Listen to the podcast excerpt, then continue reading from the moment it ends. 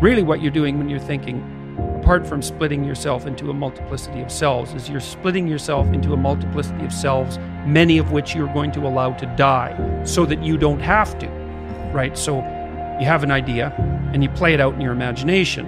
And if, when you play it out, the consequence is not what you want, then you just kill that thing off. Then you don't have to die. So that was Alfred North Whitehead. He said, uh, The purpose of thinking is so that our thoughts die instead of us.